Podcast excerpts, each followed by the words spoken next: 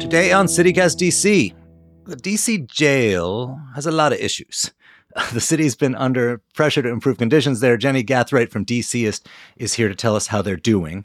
Spoiler alert, not well. Also, lead producer Priyanka Tilve is with us, and we're going to chat about this and a few other top stories.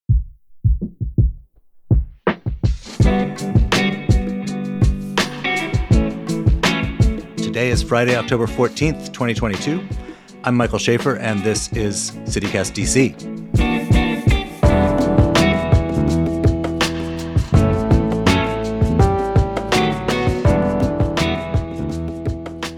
All right, so we're going to go to our bigger picture segment where we talk about some single aspect of life in the DMV and how it matters beyond itself.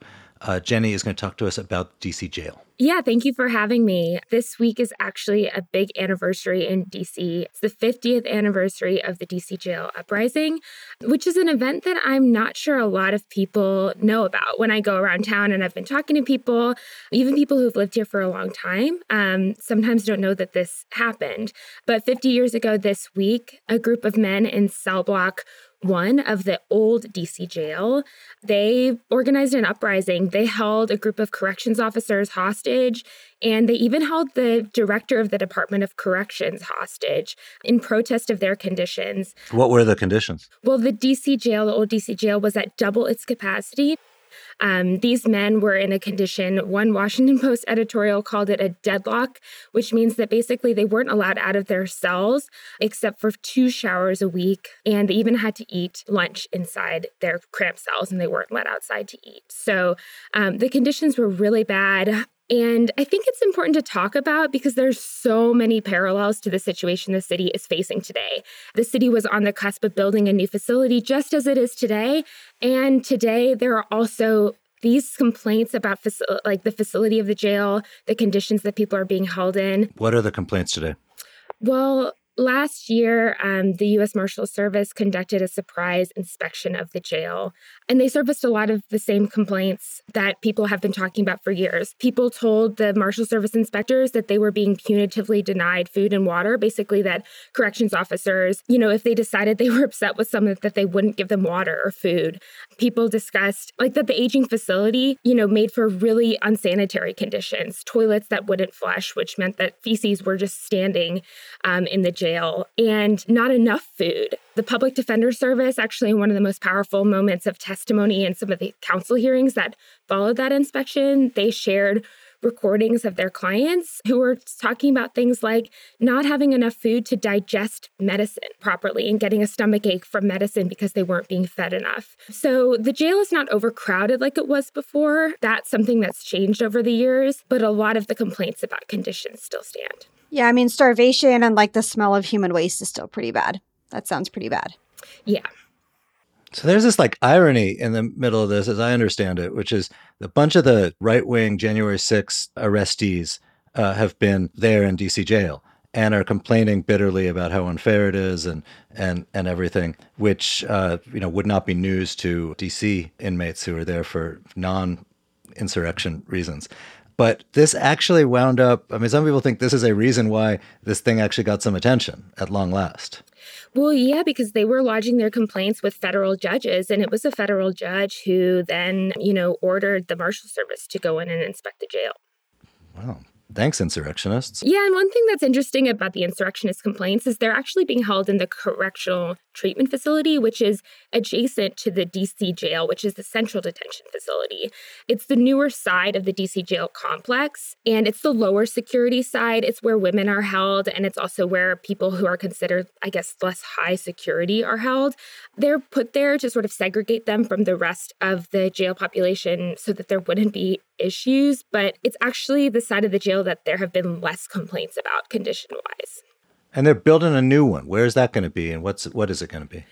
A lot of the planning for that is really unclear, but the budget that Bowser unveiled in May um, included about $250 million spread out over the next six years to design and build a new re- a replacement for the DC jail. It's really unclear what that has looked like.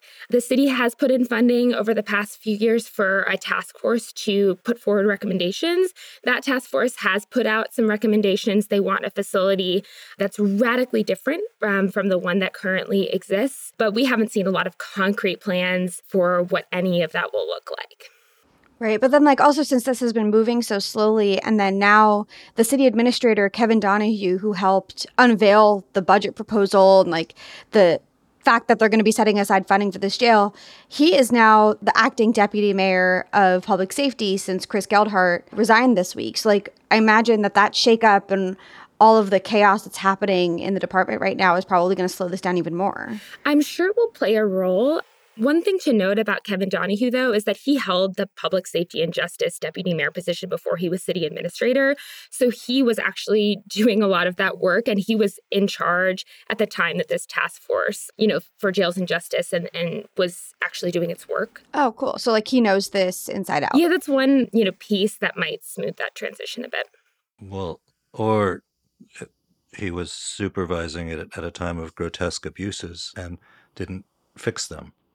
Is that another way of looking at it? I hate to be a cynic here, but I mean, I think that is the story of the entire last 50 years, right? Is that the same problems have been coming up over and over again. And I'm not sure that they'll be fixed just by a new building. I mean, a lot of the complaints about the DC jail right now that I'm hearing and that I've heard from people, you know, in recent weeks and people detained there and their families, they don't even necessarily have to do with the actual physical condition of the building. They have to do with the way that people are treated by staff at the Department of Corrections, they have to do with a sort of basic level of, a basic lack of respect that people feel when they're held in the jail for their needs.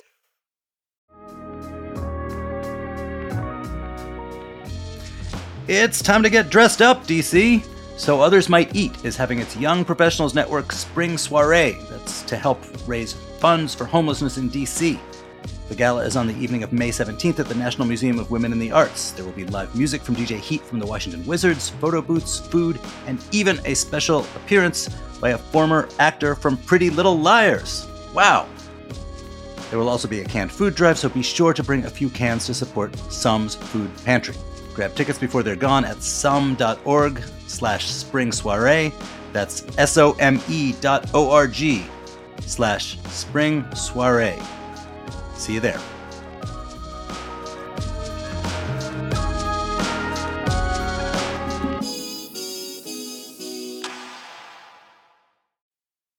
Um, all right. Well, listen, we're going to move on to our segment about where Big W meets Little W, which is a periodic thing we do. The uh, local city colliding into the federal city.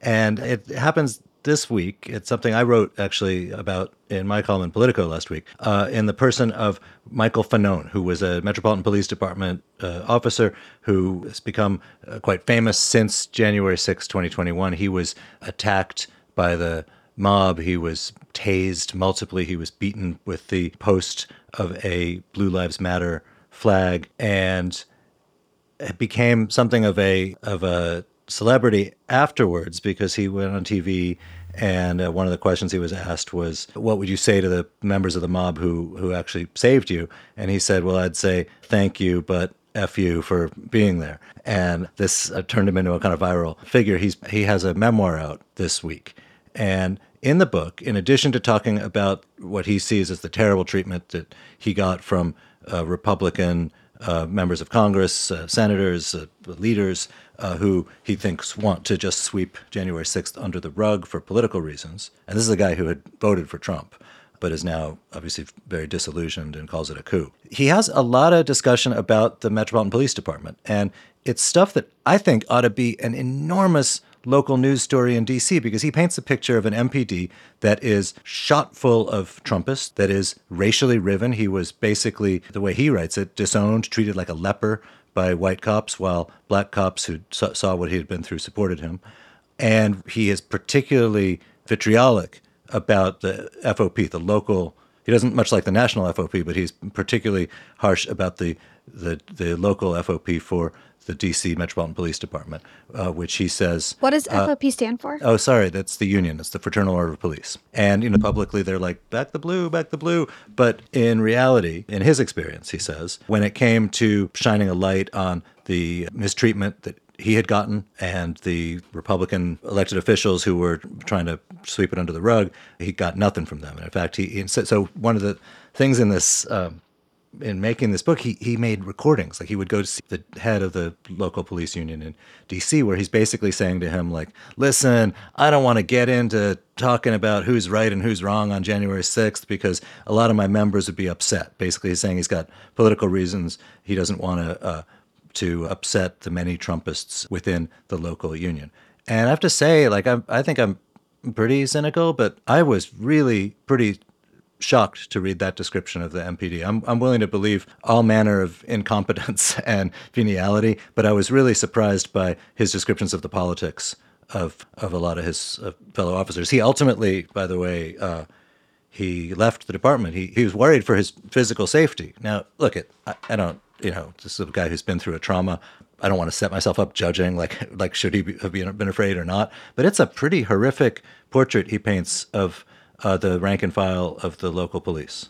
Well, I mean, and as far as being afraid, in your column, you mentioned that you guys were followed around by some yeah. like people so, who supported the insurrection, right? So right, he, because he's like on, because um, he's on TV a lot, and he's he's become kind of a, a, a bête noire of the radical right. And we met outside the courthouse. We the week before last, his um, the first of his assailants was uh, sentenced to seven years in prison. And it was like a scene out there. It was also the first day of the Oath Keepers trial, so it was just like a lot of rando snarling people walking around. And this one guy is like harassing, uh, you know, he's sort of putting his camera in the face of like the TV cameraman and stuff. And then he sees me and Fanone, and we're walking, and he starts following us and holding up his phone to record us. And Fanone's sort of like, yeah, this is my life now. By the way, I did uh, I did a control F on the electronic version of this. There's 220 pages in the book, 155 F bombs.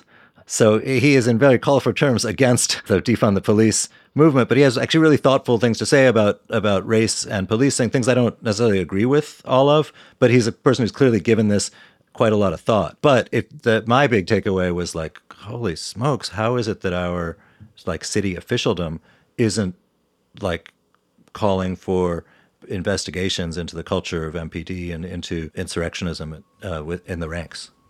Yeah, I mean, Jenny, is this anything that you've kind of looked into as part of your criminal justice reporting? Yeah, the Ward 4 Council member Janeese Lewis George actually introduced a bill last year to look at and root out white supremacist ties within MPD. It's something that um, Police Chief Contee says he's looking at too. Um, but I agree that it bears further scrutiny. I also think that what you're talking about is maybe not even like explicit ties to white supremacist groups, but more of a sort of culture amongst certain police officers um, where people are retaliated against in either subtle or not so subtle ways for expressing certain political views. And there have been like sort of little dust ups over the years of police officers having photos taken of them with a sort of, you know, Blue Lives Matter or, you know, that kind of insignia. There's movement to look at this, but I haven't seen any official findings, if that makes sense. I will say, you know, he's he in this book, Fanone is pretty critical of the DC leadership on a sort of support the cops point of view. And he, he says one of the DC council members, doesn't identify the person, told him, like, oh, we'd love to, you know, honor you guys, but my constituents just hate cops.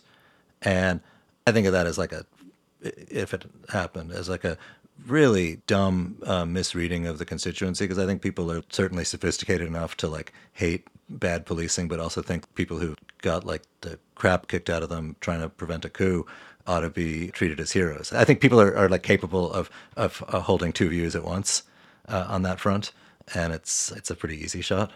Yeah, and from their views, it sounds like Fanone kind of puts forth a really nuanced perspective on policing. So that's that's the reason I'm most interested in reading the book. Not the f bombs. Not the F bombs. So, I mean, you know, come for the F bombs, stay for the nuanced take on policing. Yeah, I mean, I think another area that bears scrutiny, and I think that Fanone is gesturing at and talking about, is how much support there has been for officer mental health and for the PTSD like that people have from January 6th because it's something it's, he's not the only person or only police officer that I've heard has really severe trauma from that day and from the days surrounding it. So, you know, I'd be curious to know how much support police officers are actually getting in that area. Well, I think that's a thing we are going to look forward to looking at your reporting about going forward. Definitely. Well, speaking of mental health, Uh, uh, uh, that's my favorite transition of the year. Yeah. Um, uh, we are going to talk a little bit today before we go about uh, things to do in the fall this weekend. Um, Priyanka, take it away. Yeah, I'm excited to be doing like the fun story this time. There are so many fall things to do in DC. And so I kind of knocked out the pumpkin picking and apple picking off these lists because we would just be here for hours. But I wanted to talk about some of the farms and some of like the more scary things going on in October leading up to Halloween. So, okay, for you guys, what are your favorite like fall types of activities to do at a farm? Like, is it corn maze? Is it petting zoo, zip line, obstacle course? Like, what are you looking for? And then I'll, I'll hit you with some suggestions. None of those things. None of those things? What do you like? No, I'm kidding. I actually like apple picking. I could give you a, a riff about how, um, you know, it's sort of an outrage that they make us uh, pay for doing their labor. But I don't know. I like apples. And, and, and, and when they're good, they're good. That's true. That's true. If you like apple picking, if you look around in the city itself for like what Anxo, the cidery, is calling urban apples, they're collecting them to help make a cider that they're calling DC as, oh man, I can't say this, DC as F cider. You guys get what I'm saying, right? I don't, wanna get it. Will you spell it out, please? Oh, come on, Mike. Get a couple Um, ciders into you and you'll say it. Yeah, there we go. Anyway, go around town, grab some urban apples for for your picking fun. Wait, so I'm supposed to like grab apples like that fall out of people's shopping carts or, you know, or like are on the sidewalk? You, I'm, I'm confused about what an urban apple is. I know there are crab apple trees. Is that what they're talking about? Ur- Urban apple seems like a euphemism for something like not good. it does. Um, yeah, they, yeah, they mean crab apples, but like literally, any, I mean, there are apple trees all over the city. I, I don't know, like climb into your neighbor's backyard or something, grab some apples. I guess that's what they mean. So they're encouraging criminality too. Yes, yeah, you know, it, I'm just keeping in theme with this with this episode. They say that they'll also collect pears, and then if you do that, if you grab some apples and you go and drop them off, I don't know if there's like a quota for how many apples you have to bring, but then they'll give you a free draft beer or draft cider, and then use your apples to make their DC as F cider, and all the proceeds are going to go to the DC Abortion Fund. So this is like very DC on multiple levels. So there, I got some apple picking in there for you, Mike. Awesome. Thank you. What, Um, what, I- except for the picking. It's more like apple scavenging. Yeah, it is like apple scavenging, apple foraging, if you will. I'm personally really into corn mazes. And so the closest corn maze that I thought was cool is the Maryland corn maze. They're calling it a Jurassic maze. So I think there's like a theme going on. It's eight acres big. So that's massive. And it's only a 40 minute drive away and 1595. So like not not too bad. And they're also open until November 6th, where most of the mazes and stuff close at the end of October. So that's the one I'm really excited about. I also saw a different farm, I think it was called Shlagel Farm, that had a baby chick holding station, but I don't think that they're open anymore. So that's a bummer. And then you talked about a farm that has cow rides. Yeah, the Cow Rides Farm. That's um Great Country Farms. It's a little bit further away. It's in Bluemont, Virginia, so it's a 75 minute drive. But they have cow rides. They also have cider pressing demonstrations. Does that mean you ride, like you, the visitor, ride on a cow? So it's called a cow train, which is so like it, it's like a train being pulled by a cow, I believe. It's only two dollars a ride. So you don't actually get on the cow. You're on the train that's being pulled by the cow. That's what it sounds like. Is that like. cruel to cows? They don't have a lot of information. I think we just have to show up and find out. there aren't even any pictures here. They're like really, you know, playing up the mystique around these cow trains. They also have a cow pie putt putt course, which just sounds messy. That I think I'd rather look for urban apples. Or maybe those are urban Right? apples. Yeah. and then if you're interested in like scary fun stuff happening around town, there's a lot for that too. We as the CityCast DC team are going to be going to Markoff's Haunted Forest really soon so that we can put out an episode where we're all screaming and you can listen to us scream. That thing is supposed to be legit scary. I know. It we is. asked them how scary it is on a scale of 1 to 10 and they said 9. And I don't do horror. Actually, I don't think anyone on our team is really into horror, so this is going to be rough. But we're doing it for the pod. This we're doing this for you. The Blair Witch podcast. Yeah. yeah. When you go, you should ask them about the horses. So when I was a kid, they used to have an element of it where at the end they would chase you across a field on horseback. You'd be chased by horses. They Oh my stopped that. God. I think maybe for safety reasons, but you should ask them about how they used to do that and why, and then why they stopped. I can't believe that they used to do that. That sounds like a like a recipe for lawsuits all over the place. If that happened to me, I would jump on the nearest cow train. That's amazing. Um, all right. So on that note, that's all for today here on CityCast DC. But one more fall thing to look for. It's election season, so if you've got questions about any races or initiatives in the Virginia, DC, or Maryland ballots, send them our way. Okay, now we're done for real. Jenny Gathright, thank you so much for joining us. Thank you for having me. Our lead producer is Priyanka Tilve. Our producer is Julia Karen. Our newsletter writer is Kayla Cote Stemmerman. By the way, she provided us with most of the great fall content, so if you want more of that, you should subscribe to her newsletter. You can do that on dc.citycast.fm. And our hosts are Bridget Todd and me, Michael Schaefer from Politico. Music is by Alex Roldan. We'll be back Monday morning with more stories for you. Bye.